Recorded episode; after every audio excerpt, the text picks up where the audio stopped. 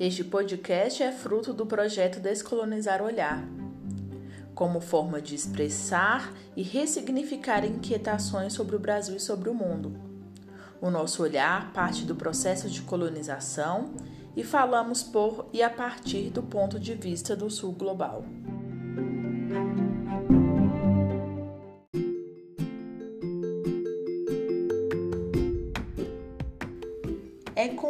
Muita satisfação que iniciamos agora o terceiro episódio do podcast Descolonizar o Olhar. Hoje o nosso olhar aponta para reflexões sobre o trabalho e sobre a emancipação feminina.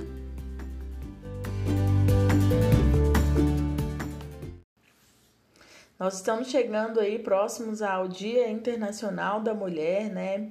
Menos de um mês para esse dia. E a gente lembra que esse dia, inclusive, ele foi o dia que operárias, né, numa fábrica, elas sofreram um grave acidente de trabalho. E aí a gente traz aí uma reflexão acerca dessa conquista da mulher no mercado de trabalho. Muitas vezes é tido como um assunto superado, né? A mulher conquistou é, um novo espaço, seus espaços no mercado de trabalho, e a gente não avança nessa discussão, né?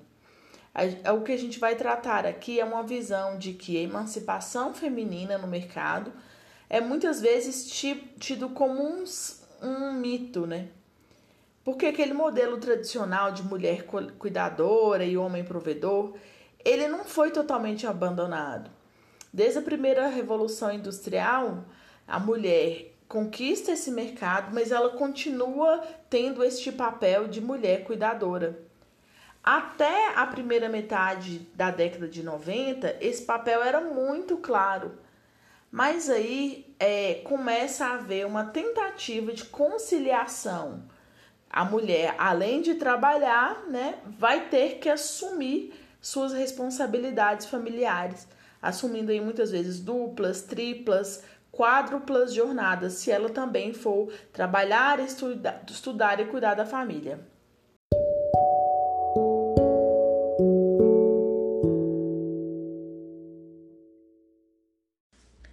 Então, além da gente refletir sobre essas duplas, triplas, quádruplas jornadas que as mulheres enfrentam desde essa mudança de papéis e responsabilidades que deixam de ser somente familiares para serem laborais também, é importante a gente avançar na discussão de que são inúmeras desigualdades de gênero.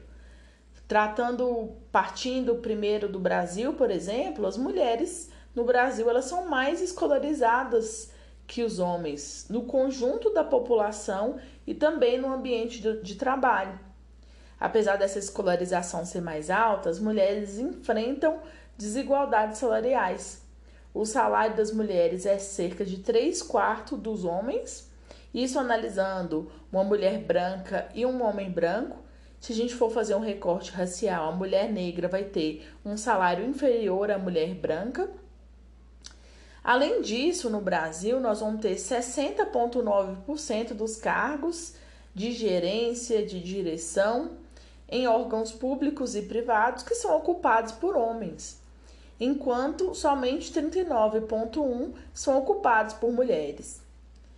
Na vida pública do país, falando aí, por exemplo, dos cargos públicos, se tratando de mulheres que vão ocupar cadeiras nos congressos, nas câmaras municipais, câmara, câmaras estaduais, nós temos no Brasil uma lei que prevê uma cota mínima de 30% de candidaturas. É uma lei de 2017 a 12.034. No entanto, a gente não consegue cumprir essa cota. As mulheres eram apenas 10,5% dos deputados federais em exercício em 2017 quando essa lei, né, ela, ela passou a entrar em vigor. Essa proporção de 10,5, de acordo com o IBGE, é a mais baixa da América do Sul. Então, nós estamos no país da América do Sul, onde nós temos a menor proporção de mulheres é, deputadas federais em exercício. A média mundial dessa proporção de deputadas é de 23,6%. Então, nós não estamos no Brasil, né, em relação à América do Sul, com, com a média muito baixa, e em relação à população mundial, a média é mais baixa ainda. Isso também é um dado que revela essa grande desigualdade existente entre gêneros no Brasil. Quando a gente for analisar é, cor e raça, 23% das mulheres brancas têm ensino superior completo, e esse percentual é duas ou três vezes maior do que as mulheres pretas e pardas, que é de 10,4% de mulheres que chegaram a concluir o nível superior. Então, menor conclusão de ensino superior significa também menores remunerações das mulheres em relação de mulheres brancas e pretas e pardas. Esses dados sobre desigualdade de gênero dialogam muito com os estudos do Instituto de Pesquisa Econômica Aplicada, que é o IPEA. Avaliando aí é, a, a sociedade brasileira desde 2016, é possível perceber que a maior participação das mulheres no mundo do trabalho não tem conseguido reverter relações assimétricas de gênero na sociedade brasileira tem prevalecido desigualdades salariais acentuadas, além disso, dificuldades e barreiras de ascensão profissional das mulheres. Mesmo as mulheres mais escolarizadas e brancas têm mais barreiras para ascender é, profissionalmente, alcançar cargos de supervisão, diretoria em relação aos homens.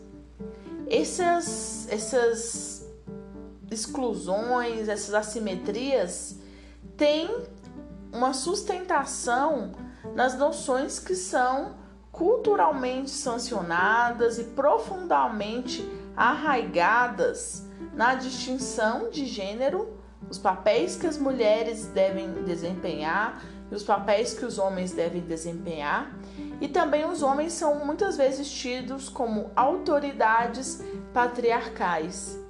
Então, para eles cabe um papel de um papel produtivo e para a mulher ainda um papel reprodutivo.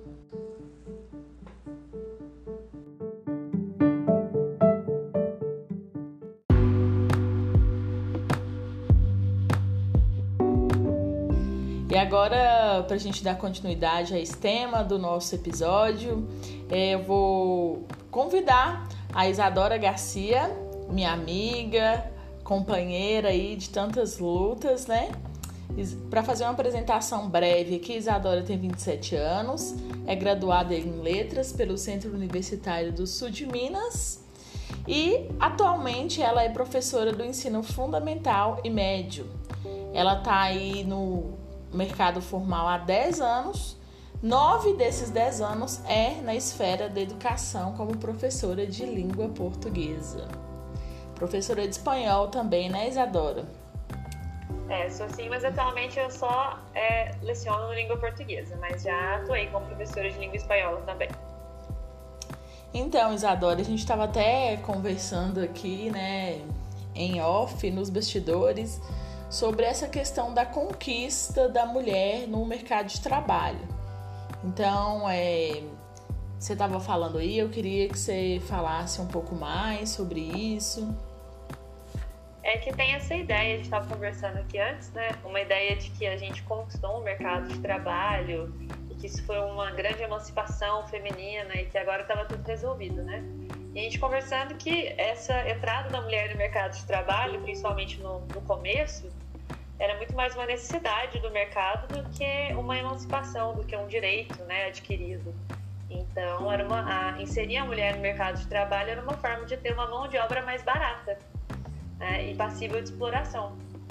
Até é. porque, quando a gente fala em trabalho feminino, a gente está falando muitas vezes um trabalho que não é remunerado. É, de baixa remuneração. Né? Você até falou das crianças também que foram introduzidas nessa leva, né? Parece que foi um presente. Toma aqui, nós vamos incluir a mulher, né? É, e aí vem, vem, vem seguindo aí uma, uma, série, um, uma série de desvalorizações desde o princípio. Porque, como eu te falou, não é um presente, né? É uma necessidade no mercado. Foi uma necessidade. E aí, é, vender essa necessidade no mercado como algo positivo, algo benéfico, né? Eu acho que a gente pode falar disso em diversas outras lutas, assim, a gente vê o mercado, aquilo que ele, né, o capital, aquilo que ele não derruba, ele transforma em mercadoria, né, de alguma forma. É, em algumas sociedades, assim, a questão de imigrantes também, né, a introdução de imigrantes no mercado tem, segue essa mesma lógica, né, mercadológica, de abrir as fronteiras para entrar mais imigrantes tem uma massa de trabalho maior e baixa os salários. Durante a crise da superprodução ali, é, durante a Segunda Guerra, houve essa maior abertura para a introdução das mulheres no mercado.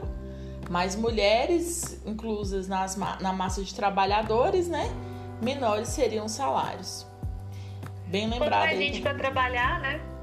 É a lei, Quanto né? A lei precisar. do capital. E além disso, né, tem o trabalho invisível, um trabalho não remunerado. A gente fala do trabalho no mercado, que é tem uma desvalorização salarial, eu falei na introdução dos dados que demonstram isso, principalmente falando aqui do Brasil, e ainda tem um trabalho invisível, né? Não, não se conta como ocupação, mas a mulher ela desempenha uma, uma jornada fora do mercado, né, em casa. Esse trabalho não remunerado, trabalho invisível aí, chega a ocupar, de acordo com o IPEA, por exemplo, na Pesquisa Nacional de Domicílios, 20 horas semanais do trabalho, né? É muita coisa, né? É muita coisa. E quantas funções dentro de casa elas são atribuídas às mulheres de maneira muito natural, né? A gente tem ali uma divisão do todo mundo que mora dentro de uma casa, querendo ou não, sabe que aquela casa precisa funcionar, né? E como que, né? Como que não pensa, pô, nossa, minha roupa tá limpa, nossa, a louça tá lavada, nossa, essa casa, né? Tem um vídeo do Porta dos Fundos sobre isso que é sensacional. Não sei se você já assistiu, recomendo ah, aí. Que legal. Ouvindo, que é um cara que vai morar sozinho e aí ele chama alguém para consertar a casa dele, porque ele coloca a, a louça na pia e ele fala: essa pia tá estragada, olha só, eu ponho a louça aqui, eu volto e a louça continua, continua suja. Né? Então tem um pouco a ver com isso. Você falou um trabalho invisível, mas que no, no fundo, no fundo, não é as pessoas sabem que, que esse trabalho ele precisa ser feito, mas ele é naturalmente atribuído à mulher. Né? Então é algo que muitas vezes o homem não falo só homem e marido, né? Mas filhos, por exemplo, não, não sentem a obrigação de se preocupar com isso. Né? E muitas vezes esse, esse trabalho é terceirizado, né? A mulher que ela não, a mulher que precisa dividir a sua jornada e não sobra tempo para ela ter o a fazer é, doméstico, além do seu trabalho remunerado, ela terceiriza o trabalho para alguém que ela contrata, que é 92% das vezes mulheres, né? E é. muitas vezes mulheres negras. A maior, na maioria, né? A, na maioria das vezes mulheres negras com uma remuneração inferior, né? É, eu, eu acho até eu, eu acho que não, não chega nem a ser natural você pensar em chamar um homem para limpar sua casa. É completamente comum você pensar, nossa, eu tô aqui, tô super atarefado, minha casa tá suja, eu vou chamar. Jamais você vem à cabeça da gente chamar um homem para fazer uma função dessas, né? E uma coisa que eu acho interessante é que o tanto que essa atribuição natural do trabalho doméstico, do trabalho do cuidado para as mulheres, o quanto isso impacta fora né? Tanto que isso impacta no próprio mercado de trabalho. A gente é professora, uhum. né? Uhum. E a gente está constantemente em lutas por melhorias de salários, né? Por reconhecimento salarial. E o quanto isso está ligado a essas profissões, como a profissão de ser professor está ligado de alguma forma a uma profissão do cuidado, o quanto isso faz com que a gente seja desvalorizado, porque tudo que vem do cuidado, tudo que vem né, do, do, do cuidar, do, do do acolher de alguma forma, né, do ensinar, do, tudo isso, né? A própria uhum. escola muitas vezes é vista como uma continuidade da família, né? A professora como prolongamento, da mãe, né? né? Um prolongamento ali da casa e o quanto isso impacta grande parte das, da, dos professores, né? São mulheres, são professoras. Uhum. E o quanto isso é, faz com que indiretamente a nossa profissão seja desvalorizada financeiramente falando. Sim, na educação infantil a maioria são mulheres, a grande maioria. Assim, nas experiências de escola que eu tive, eu tive contato com dois professores de educação infantil que eram homens. Um em cada escola, né? Então não é comum. Já no ensino superior, a maioria são homens. Onde a, é a, a o salário é mais alto. Não é o cuidado. E também já não é uhum. ligado ao cuidado. Né? Aquilo que lida com a educação básica, igual você falou, quanto mais quanto, quanto menor, quanto mais jovem for o público, né, mais mulheres você vai ver à frente. Isso não estou falando só de educação, qualquer profissão que provém, que, que remeta ao cuidado, né, é ligado a amor, ao sentimento, né? E não precisa e é, ganhar é, para isso, né? Não precisa receber isso. um salário. Você é, está é sendo composto. voluntário ali, né? Exato, e é composto por mulheres em sua, em sua grande maioria e é mal remunerado. Eu falei de professora, mas a gente pode citar enfermeiras, que, né, entre outras profissões que provêm do cuidado que deu, né, que tá essa, traz consigo essa ideia de que não tem preço. Amor, cuidado é coisa de mulher e isso não pode ser cobrado, né? É, e o então o trabalho produtivo ficaria para o homem e o reprodutivo aí para a mulher, né? Cuidar da família, dos afazeres domésticos, as tarefas de, ca ah, de casa é da mulher e fora de casa do homem. E a mulher que porventura não quiser assumir esse papel de trabalho reprodutivo e, e produtivo em casa, muitas vezes ela sofre, né, várias, várias, vários preconceitos ou, ou em relação à, própria família. Dentro da família, ela e o homem vai haver um conflito, né? Quando a mulher não quiser assumir ou ela estiver sobrecarregada dessas tarefas, aí nós vamos estar lidando com um conflito. É, hoje, hoje a gente, hoje hoje eu acho que fica muito evidente que esse modelo é, homem provedor e mulher que cuida das coisas da casa é um modelo que, em parte, né, ele foi superado. Mas ele foi superado mais uma vez por uma questão de necessidade. Uhum. Né? Se, se homens, em grande parte dos homens, pudessem manter as mulheres, suas uhum. mulheres dentro de casa, né, de forma que eles pudessem, financeiramente, dessem conta financeiramente de arcar com, com as despesas da família, com certeza é, seria uma. Eu acho que é praticamente anormal a gente falar, por exemplo, uma mulher que banque uma casa e o marido fique em casa para cuidar dos, dos filhos, fique para cuidar da casa, para cuidar da família, né? Quebra um é... paradigma aí, né? Quebra. Total. Quebra esse E todo paradigma. mundo vê, vê esse homem mal. Uhum. Encostado, é um cara encostado, a mulher que banca. Se, se é. revertesse os papéis, né, os homens também sofreriam preconceito, um fruto de que até os homens eles eles é, estão. O machismo prejudica eles mesmos, né? É, o patriarcado forma. quer que ele seja o homem provedor. Né? Mas é aquela coisa: a mulher que provém a casa, né? O marido dela é um encostado, um frouxo e tudo mais. Agora, um marido que provém a uma casa, né? Ele é um bom marido. Né? A mulher ela também é penalizada caso ela ganhe mais, caso ela se destaque mais de alguma forma. Exatamente. Né? É, existem. Nossa, eu conheço. eu conheço algumas amigas aí que já passaram por, por problemas é, de. do cara se sentir inferiorizado. Porque ela uhum. ganhava melhor, porque, enfim. Até quando a gente se destaca no mercado de trabalho de alguma forma, a gente paga por isso, né? É, é uma afronta, né? Todo mundo quer a mulher livre, é, dona de si, no papel, mas quando você, na, na nossa é sociedade, mulher, né? lida com essa mulher materializada, tem uma afronta, ela é afrontosa. Porque é... até é eu, né, falando aqui da minha experiência, eu tenho 32 anos, sou solteira, sou totalmente independente da minha família.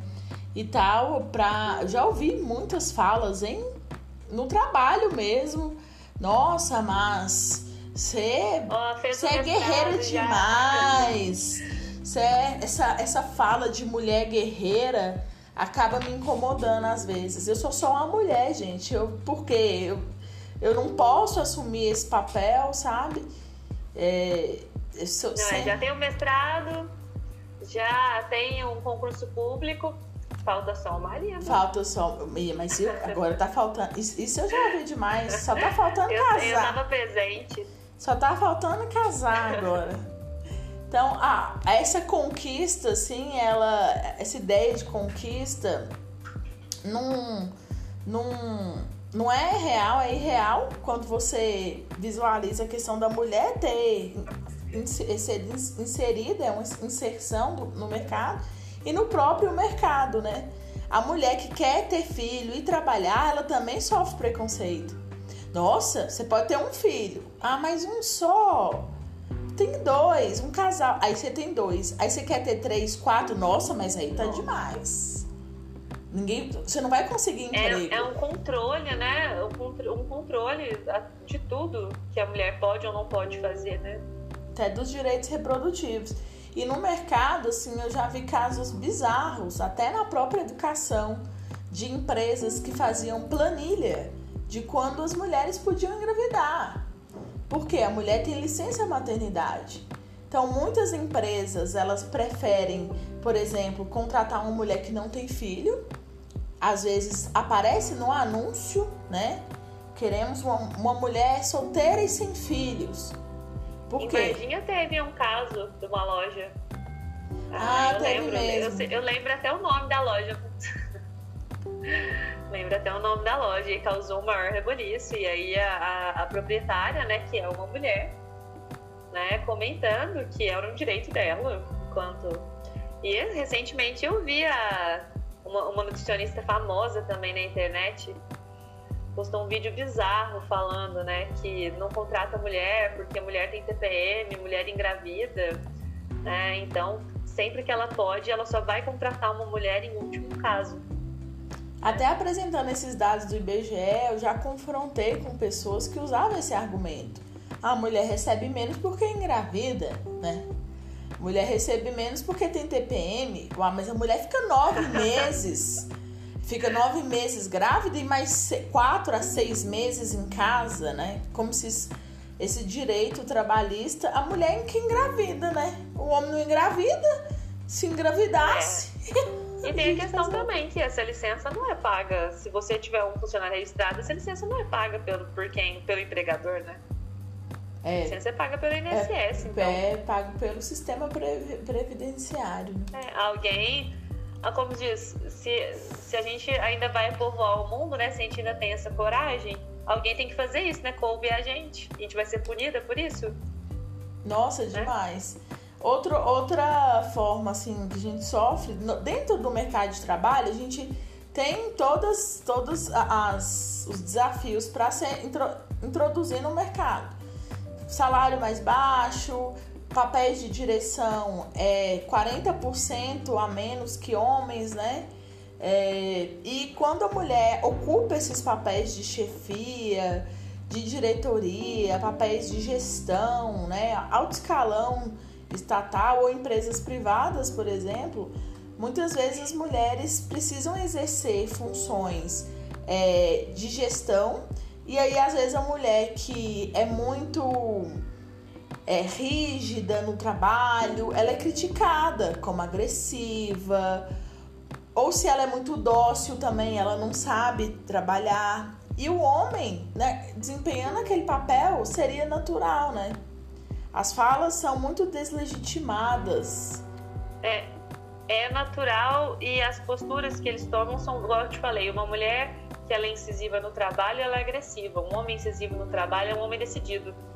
É um homão, né? Né? Isso. Assertivo. É um homem que tem assertivo, né? Ele tem firmeza no que ele, no que ele faz, né? Um homem que é, como você falou, dócil, educado, né? Ele sabe trabalhar em equipe e tudo mais. Uma mulher, talvez, ela é fraca para poder estar à frente. Né? Então, isso, isso é bastante comum. dentro das minhas experiências com, né, no mercado de trabalho, igual eu falei, eu atuo há 10 anos. No meu primeiro emprego eu tive, eu fui no trabalho formal, no comércio, e eu tinha 17 anos e eu tinha um chefe completamente abusivo. Completamente abusivo, é, contratava mulheres por questões é, sexuais, literalmente assim. Então a, o meu trabalho era todo composto por, por outras mulheres. Aliás, tinha um, um outro homem que era o braço, o braço direito, né? Enquanto as, tanto que eu fui contratada sem experiência e tudo mais. Por quê? Porque eu era novinha, né? Então eu era boba de alguma forma e tudo mais. Então eu passei Sim. bastante aperto nesse primeiro ano de trabalho, assim, principalmente por não entender muito bem o que, que era permitido ou não. Sim. O que era abuso ou não. É, e tá muito ligado ao assédio moral e ao sexual, caminham lado a lado e são desempenhar esses tipos de assédio é, são provocados por pessoas que estão numa relação, tem uma relação de poder, né? De poder, né? Tem um é, papel. Eu não tinha muita noção também o que era desvio de função ou não. Entende? A gente, é, o que a gente percebe é assim: é uma relação em que alguém te paga. Então, se te paga um valor X, ela pode te pedir qualquer qualquer tipo de coisa. Por exemplo, eu era contratada para vender. Eu era uma vendedora, mas eu limpava, eu passava café, eu fazia favores pessoais. Né? Eu sei que você passou por isso também. Nossa, demais. É coisas que, coisas que o homem que trabalhava no mesmo lugar que eu não fazia. Sim, sim. Eu tinha, por exemplo, eu era secretária no meu primeiro emprego de carteira assinada, né? Eu já dava aula é, particular, mas não era nada formal. E aí eu tinha o office boy, o office boy fazia o trabalho dele e ia embora. E eu era secretária do pessoal, eu era secretária do consultório e secretária pessoal que a único que me cobrava isso era o chefe homem, né? Ligava para marcar viagens, aluguéis de carros, pagar a pensão da filha. Eu, como secretária, desempenhava essa função para ele, né? Mais uma vez, o cuidado, terceirizava essa função de cuidado. É, mas isso fica muito forte quando você divide ah, de alguma forma o espaço de trabalho com outro homem porque você percebe que essas funções não são atribuídas para eles, mas principalmente eu, muito jovem, é, você fica, eu ficava sem saber. Eu te falei o que, que era, o que, que era para eu ser feito, o que não era para ser feito, né? E eu acho que dentro da escola, uma das coisas que eu sinto muito é, primeiro, os colegas homens. Os colegas homens mantêm, não são, obviamente, não são todos. Eu tenho grandes amigos que eu, que eu fiz nesse círculo, conheço muito, muito homem bacana, né? daí da, da esfera da educação, mas você enfrenta umas coisas muito desde piadinha, desde Sim. né, de liberdades que você não deu, né, principalmente quando você é mulher e quando você é uma mulher jovem, né? É, principalmente quando você é uma mulher jovem que você não é casada, né? Porque Sim. isso também, essa permissividade, né, que os caras dão, se dão de, de invadirem o espaço de, mulher, de mulheres que não são casadas, por exemplo. Porque se é casado, né, pô, tem um brother ali, tem um cara ali, então não vou, não vou desrespeitar uma mulher. Ah, né? não é porque, Casada, não é, porque né? é, é, abuso em relação a você, é por é, conta do outro cara. Eu, a gente passa, passa por situações desse tipo, passa também por um descrédito do nosso trabalho, né? De, de olhares mesmo, de. Será que ela sabe? Será que ela, que ela é competente? Será que ela vai dar conta de determinada turma? Né? Eu já ouvi isso, principalmente quando eu comecei. Hoje eu estou há, há cinco anos no mesmo espaço, então muita gente já me conhece, então isso já não é objeto de preocupação mais. Mas eu já cheguei a ser impedida de pegar aulas, porque Sim. não era o meu perfil, eu não estava pronta ainda para assumir é, um ensino médio numa escola, então a gente sofre com esse descrédito, coisa que eu nunca vi acontecer com, com um colega homem. E muitas vezes, quando a gente tem um colega agressivo, por exemplo. Já passei por isso. Às vezes tem alguns colegas que são agressivos pra caramba, eles só são agressivos com as mulheres. Né? Eles falam mais alto, se a gente dá alguma opinião, eles é, são extremamente grosseiros e esses colegas fazem isso com mulheres. Né? Eu já vi muito homem fazer isso com mulher, mas não fazer isso com os outros professores, por exemplo, homens, né? É, e quando você não aceita esse tipo de fala, quando você coloca de um modo assertivo, que você percebe que essa fala é direcionada a você, que é mulher, né, que é considerada frágil, incompetente, você é tida como agressiva, né? Ah, a mulher agressiva, ela, é, ela tem a personalidade forte. É Quantas doida, né? vezes? Não... arrogante, eu já, já fui chamada de arrogante, ditadora, que eu quero impor a minha opinião simplesmente, né, por não aceitar. Principalmente em espaços educativos, isso acaba sendo muito grave, né? Porque a gente está ali num papel de educador, longe de ser perfeitos, porque a gente é um, um retrato da sociedade, mas é, é mais grave, no meu ponto de vista, que isso aconteça. Porque a gente está ali num espaço para informar, para educar, para transformar né, a sociedade. E a gente está ali vivenciando, é, é, reproduzindo preconceitos, reproduzindo assédios morais, psicológicos, é, que, que não deveria ser um espaço que isso acontecesse. Para isso acontecer, né?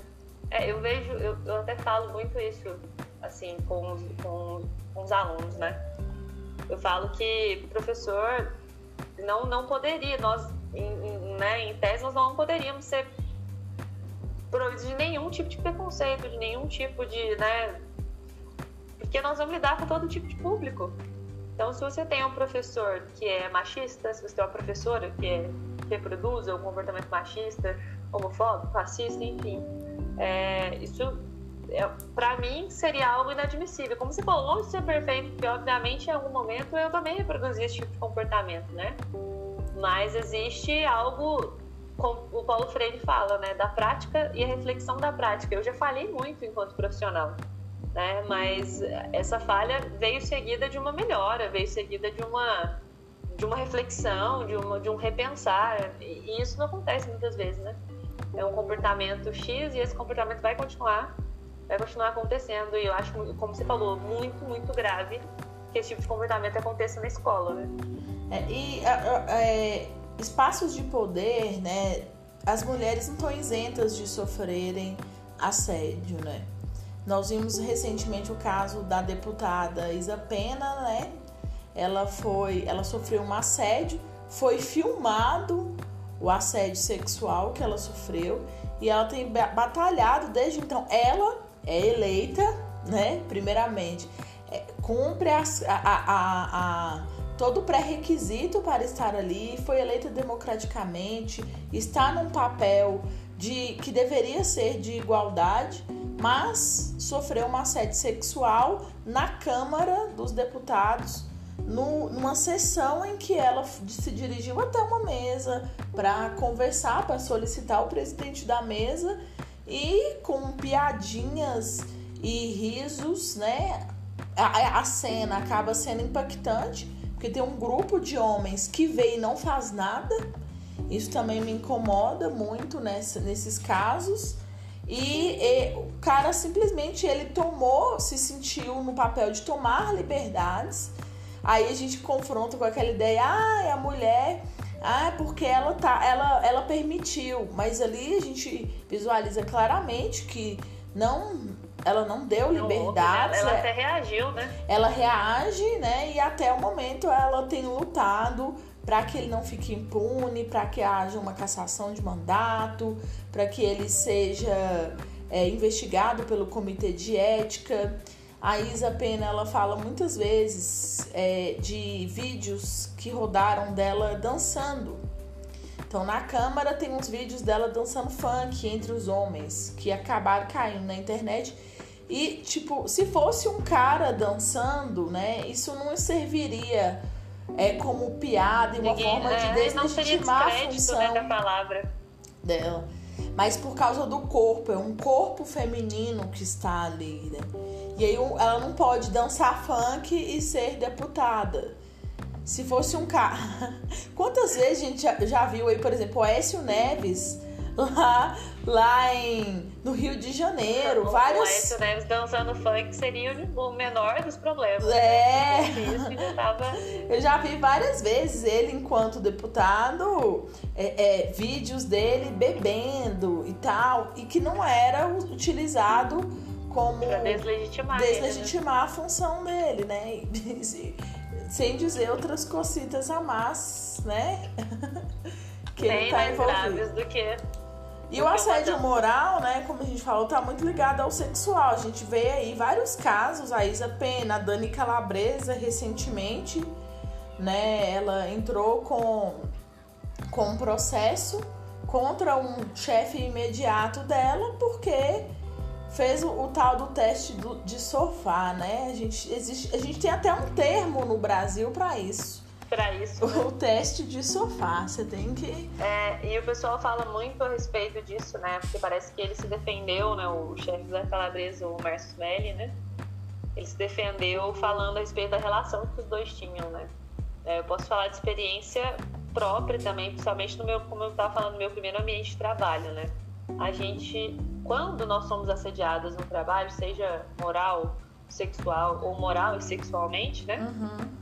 Gente, o, assediador ele utiliza muito dessa relação de poder, como a gente está falando. Ele sabe que ele tem um poder sobre você, uhum. ele sabe que ele tem ali uma posição de comando e ele te confunde muitas vezes. Eu acho que é, muitas vezes você tem medo porque geralmente o emprego, é, para a gente já ter um problema para entrar no mercado de trabalho, para a gente já ter um problema de ser conhecido, então a gente consegue isso, a gente quer manter isso com unhas e dentes, né? Não queremos perder essa oportunidade de, de maneira nenhuma.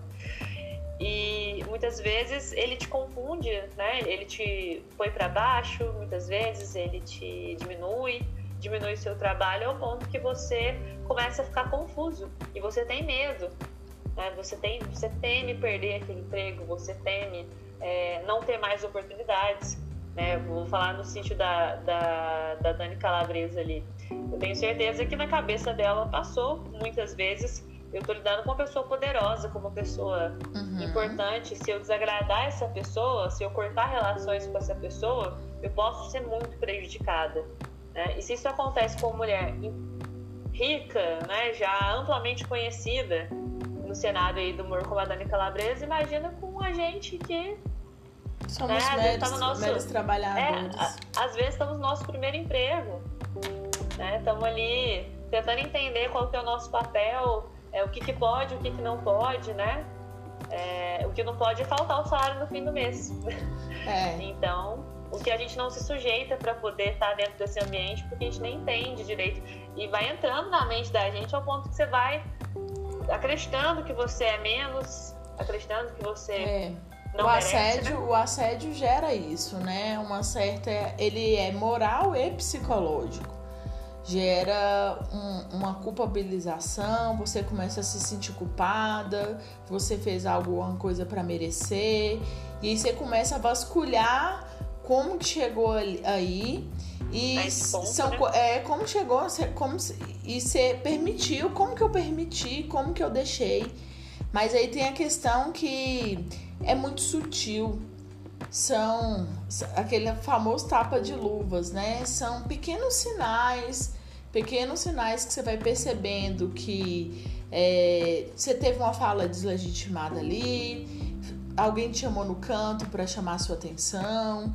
E aí você começa a achar que realmente você está errado. E que se você reagir com a, a, que aquelas coisas tão sutis, tão pequenas, é, você está exagerando. Você, você tem medo de pecar pelo exagero. E o medo da nossa imagem também, né? É muito. A própria Dani Calabresa falou que ela não queria ser vista como a coitada da história, né? A, a nossa imagem está muito atrelada a esses casos de assédio. Tanto da imagem que a gente vai, a gente já começa a pisar em ovos, né? Se eu falar que eu fui assediado, o que que, o que, que as pessoas vão pensar? O que, vão pensar, né? O que, que vão pensar a meu respeito? Elas, elas vão pensar que eu deixei? Elas vão pensar que eu dei algum tipo de espaço? Elas vão pensar. E, e é sempre assim, todas as vezes que estouram uma situação de assédio, uma situação de abuso ou mesmo uma situação de estupro, a, a primeira coisa que acontece é a dúvida. É, é... E você tem que criar provas, né? Trazer provas, relatos, provas físicas de que a, a coisa existiu. E aí você tem que botar o dedo na ferida, né? Além de sofrer a situação de assédio, passar por essa esse transtorno, né? Todo, você ainda tem que lidar com o processo. Acho que por isso muitas vezes as tem mulheres tem que se defender, né? Tem que se defender. Você vai ter que se defender, porque você vai ser atacado. Vai ser sempre atacado e, e trazer o caso à tona para você também que já foi ferido por aquela história né? Muitas vezes as mulheres deixam passar, muda para outro emprego. É, eu já vi vários relatos nas redes sociais é, de, de mulheres, por exemplo, é, professoras. Tem a Maíra Medeiros, que é uma blogueira, ela fez um vídeo sobre um assédio que ela sofreu. Ela era professora numa escola de idiomas e ela via acontecendo os assédios e ela não acreditava no que. Não acreditava, achava que era uma brincadeira. E aí ela conta no vídeo dela que ela, quando ela descobriu quando aconteceu com ela, ela só queria sair dali. E a maior tristeza que eu tive em assistir o vídeo dela falando dos casos de assédio moral foi que ela desistiu de ser professora porque ela, ela todas as vezes que ela começava a dar aula, ela se sentia incapaz, ela achava que, que ela ia acontecer de novo. Então, nem estar naquele espaço foi mais confortável. Um lugar que acolhia ela, né, deixou de acolher. É, são essas que a gente conhece, né? Mas tem muitas mulheres que mudam de emprego, abandonam o emprego porque simplesmente não querem mais sofrer aquela situação quando percebem e quando já tá já foi longe demais, né? Sim. É, outra outra coisa aqui pra gente encerrar, de, Isa, sobre essa questão do, do assédio no trabalho, psicológico, moral e sexual é as questões de gênero, né? Nós vemos, viemos no Brasil de uma sociedade escravocrata, né? Onde teve vários casos de estupro, né? Mulheres que tinham filho com os patrões, e isso era naturalizado de certa forma, né, Isa? É, a gente vem de a, a nossa, a nossa base de formação de trabalho no Brasil é uma base de exploração né? E como você mencionou anteriormente, com, inclusive com dados, né? Uhum. Vai ficando cada vez, quando a gente vai fazendo recortes, vai ficando cada vez mais graves, né? Já é difícil ser trabalhador no Brasil, independente do gênero, né? Se você é classe trabalhadora, você já vai vai sofrer. Mas se você for homem, a coisa é um pouco mais simples, né? Agora, se você for um homem branco, mais simples mais, ainda. Mais simples ainda, mas sem sombra de dúvidas, eu acho que o mais um, um, aliás, sem sombra de dúvidas mesmo, né? Porque isso é comprovado em dados. É, ser uma mulher negra no Brasil é, é, um, é o maior dos desafios. E então, a pandemia, né, falando do contexto atual que a gente está vivendo, a pandemia acentuou essas desigualdades no mercado de trabalho, né, Isa? As mulheres e os negros foram os principais prejudicados, os que perderam emprego, né, é, a, des a desocupação, 17% de desocupação feminina e para homens 11,9%, homens negros, né? É, não, não, não, como a gente conversou, não é tarefa, já não é tarefa fácil, né? Com o contexto atual, que a gente tem que vai haver uma, um corte de despesas, né? O corte de despesa ele vai vir sempre do baixo escalão, né? Ele nunca vai vir, nunca vai vir de cima para baixo, né? Sempre de baixo para cima. É, então, na, na, no desemprego que a gente vive no mercado brasileiro, é, das taxas de desocupação, a maioria são mulheres e negros, né? Os que mais são oprimidos aí pelo sistema. Então, Isa, eu queria te agradecer, né? Aí, mais próximo, chegando ao dia 8 de março, a gente vai ver nos podcasts várias discussões sobre o tema.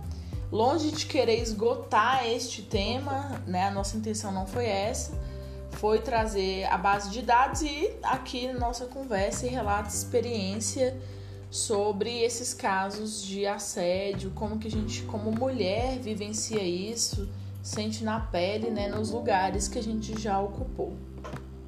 Queria te agradecer pela participação. Eu que agradeço o convite. Chame mais vezes. É sempre bom bater um papo com você.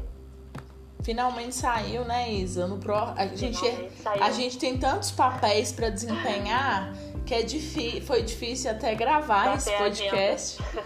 Isa acabou, até falou, a gente adiou porque agora à tarde, porque ela tava fazendo as tarefas domésticas, né? É, mas com justiça elas estavam sendo compartilhadas. Estavam sendo. Olha, que momento, né? Eu acredito muito Uau, que a gente hein? vai chegar nesse, nesse lugar. É, e no próximo aí, nosso próximo episódio, vai, a gente vai tratar sobre educação e principalmente na pandemia. E aí eu vou contar com várias participações. A Isa também vai mandar a participação dela. E queria agradecer por essa experiência aí que eu tive de fazer um novo formato, uma conversa mesmo, é, desse, dessa, dessa tentativa aí, desse novo formato nos nossos episódios. Muito obrigada, Isa, pela participação. Eu que agradeço, Mari. Até a próxima. Até. Os dados utilizados neste podcast foram extraídos do Instituto de Pesquisa Econômica Aplicada, IPEA, e do Instituto Brasileiro de Geografia e Estatística, IBGE. Foram extraídos também das estatísticas de gênero da Pesquisa Nacional de Domicílios. Obrigada por ter chegado até aqui.